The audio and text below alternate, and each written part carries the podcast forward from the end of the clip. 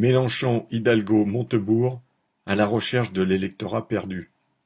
Après Jean-Luc Mélenchon et Arnaud Montebourg, la déclaration de candidature d'Anne Hidalgo à l'élection présidentielle le 12 septembre complète l'offre estampillée entre guillemets Maison Mitterrand et successeurs, spécialisée de promesses électorales à l'usage des classes populaires, certifiées de gauche depuis 1971.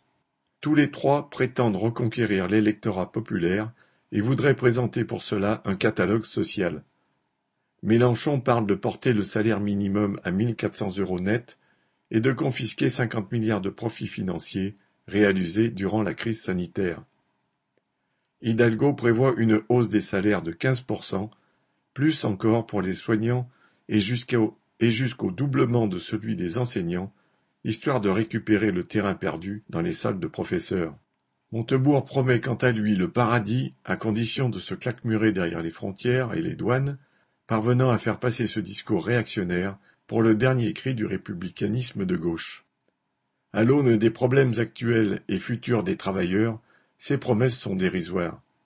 Le monde entier s'effondre dans la crise, les guerres et les catastrophes, les attaques se multiplient contre les classes populaires, les bidonvilles fleurissent à nouveau dans les villes, une fraction croissante de la population à la tête sous l'eau, les préjugés réactionnaires, la violence gratuite, la délinquance, le fanatisme religieux font des ravages, et la gauche de gouvernement se contente d'avancer péniblement quelques aumônes.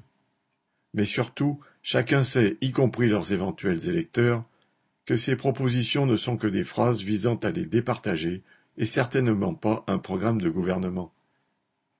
L'expérience a suffisamment montré que, arrivés au pouvoir, ces beaux parleurs feront là où le grand patronat leur dira de faire. Les nouveaux candidats, qui sont d'ailleurs des politiciens blanchis sous le harnais, ne feront pas mieux que les anciens de Mitterrand à Hollande, en passant par Jospin. L'improbable victoire de l'un d'entre eux ne ferait que rééditer les précédents passages de la gauche aux affaires. À chacun de ces passages, les promesses électorales faites aux travailleurs ont été trahies pendant que les attaques anti-ouvrières et les cadeaux capitalistes continuaient. Cela s'est traduit par le découragement de bien des militants ouvriers, le dégoût de nombre d'électeurs et la progression des préjugés et des voix réactionnaires de l'extrême droite nationaliste aux islamistes. C'est par sa propre politique que la gauche a perdu son électorat. Cela n'empêche nullement Hidalgo, Mélenchon, Montebourg et autres de proposer le même ragoût, les yeux fixés sur leurs objectifs réels qui sont le partage des circonscriptions législatives et les postes de ministres, députés, maires, chefs de parti ou toute autre fonction offerte aux marionnettes démocratiques. Gagnant, placé ou non partant, le tiercé Montebourg-Hidalgo-Mélenchon ne résoudra pas plus les problèmes des travailleurs que celui qui se court à Hauteuil. Paul Gallois